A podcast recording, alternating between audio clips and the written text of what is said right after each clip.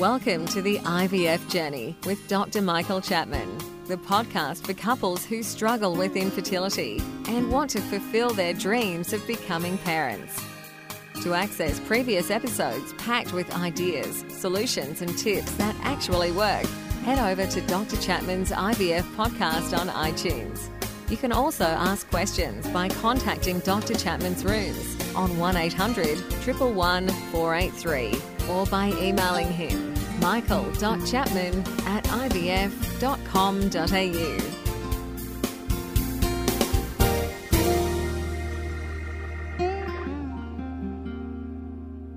Hi, this is Professor Chapman. Recently, we've been doing some Facebook Live sessions where I've been answering questions from the listeners and participants. What you're about to hear now is some audio of those segments, and I hope they'll be useful for you. Everybody, I'm Professor Michael Chapman, and I'm really pleased that you've joined us for a live Facebook event. The goal of this is to try and answer your questions directly. A number of you have asked me questions in the past, indirectly through the emails and, and on Facebook, and I, I just think this is a better way of you hearing from the horse's mouth, so to speak. So, who am I and why can I sit here and sound like an expert? Well, it's 35 years of treating patients with infertility. So, I was around in the early days of IVF in the United Kingdom where I learnt about IVF and I brought those skills back to Australia. On the way through, I also set up clinics in Saudi Arabia, Italy, and in Greece. Had some degree of international experience as well as setting up clinic in London, which I worked in, in for about eight years. So I've been working here in Kogarah, which is in the southern part of Sydney, for those that don't know, about 10 minutes from the airport. And the clinic that I set up was now 22 years ago. In fact, I today was introduced to a young lady who I delivered 21 years ago after a successful IVF.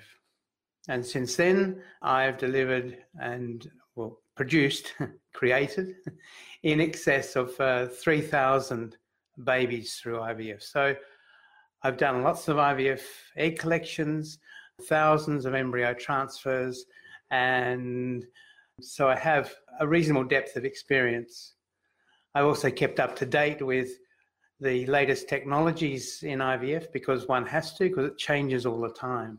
The latest technologies, things like genetic testing and artificial intelligence go to things at the moment which are helping to improve pregnancy rates.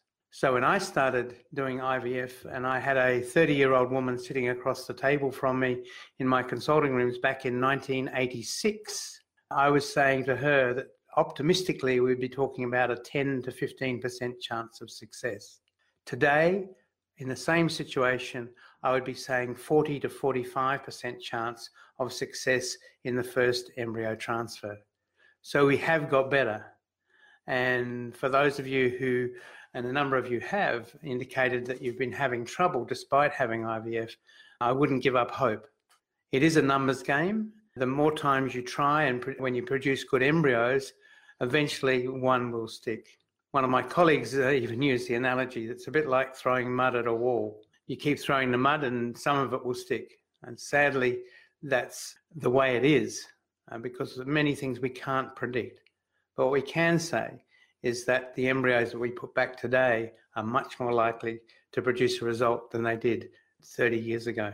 So, in terms of questions, so the idea of this is that if you wish to ask me a question, if you go to your Facebook page and uh, log the question, it comes through to me and I'll do my best to answer it. To arrange this in a, a way that is technologically possible, I have an assistant, Ash, who is going to be reading the questions off the computer for me and then I'll be answering them. Hello, everyone. We just have a question just come in, Prof, and it's from Christine. She says, I'm a returning patient to IVF, but I was going to York Street and have an appointment booked. But can I do my treatment at Kogarah?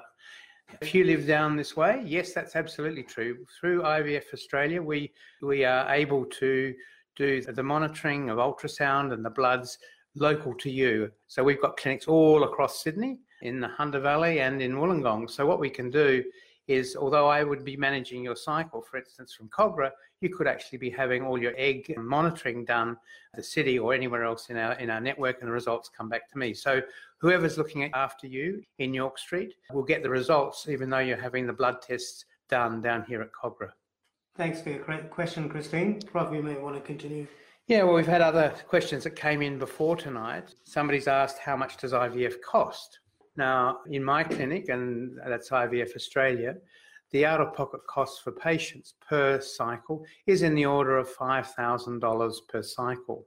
That's the fresh cycle where we stimulate the ovaries, monitor the cycle, and then eventually collect the eggs, fertilize the eggs, and put an embryo back in five days later. That's the, the service we provide for the $5,000.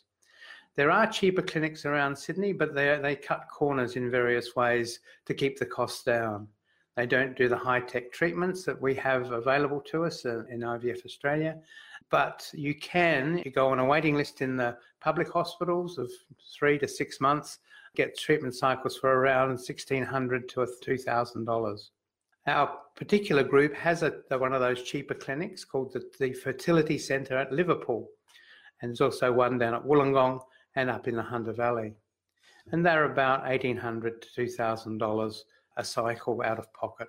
The success rates in the cheaper units are probably similar, but if you need high tech and you need an individual doctor looking after you, then you come to clinics like the one I run. In those other clinics, you will be seeing multiple different doctors and some and the nurses run a lot of the cycles for the doctors. So there is a difference. Seeing me for instance, I would be doing your results every time you have them, checking them through, doing the egg collection, and doing the embryo transfer. You know who you're getting. Prof, we've just had two more questions come through from Christine. She says, I'm 44. I've had two miscarriages naturally within the year. This will be my first cycle. And she's mentioned Dr. Louise Fay. Yep. And then she said, Is it true that I only have a 3% success rate due to my age? I think Louise has been unfortunately correct. I'd love to be saying that the 3% is too low, but we know that in 44 year old women, when we produce embryos, and if we produce embryos, the number of those embryos which will be genetically normal is very small. So for every 100 good embryos, that's after you've had your egg collection, after you've had fertilization, and after you've got to the point of transfer an embryo, at that point, when we genetically test the embryos, 98% of them will be genetically abnormal. And that's the main reason that women in older age groups have difficulty getting pregnant. Not that they don't have eggs, it's that the eggs that they have are genetically poor because of aging. So 3% is realistic. So, Prof. Christine says, due to quality, is there anything else I can take she has put me on COQ10. Yeah. Okay. If we knew what would improve egg quality, we would be giving it to everybody. There are lots of old wives' tales, lots of snake oil medicines that people are saying make a difference. Randomized controlled trials have shown none of these to be true, or more importantly and more commonly, the claims that are made have never been tested scientifically. So, or the naturopaths, nutrients, there's no randomized controlled data to indicate that they make a jot of difference. There will be pregnancies, and so they're claimed to be the successes, but there'll be many that won't. So I don't know of any particular treatment that will make any difference. I do use CoQ10, and I agree with uh, Dr. Fay in that regard. Some doctors use androgens, so male hormones in low doses, DHEA, and occasionally I do that. But any other medications really have not been shown to improve egg quality. The problem with the eggs is that uh, internally, the energy sources, like the batteries inside your phone, die over time. That they become less efficient, and therefore the egg becomes less efficient. The chromosomal makeup of that egg therefore deteriorates because the energy isn't there to line up the chromosomes in the right way. Christine says that makes sense as I lost my pregnancy at seven weeks. Very sorry to hear that, Christine. Prof, do you have any comments?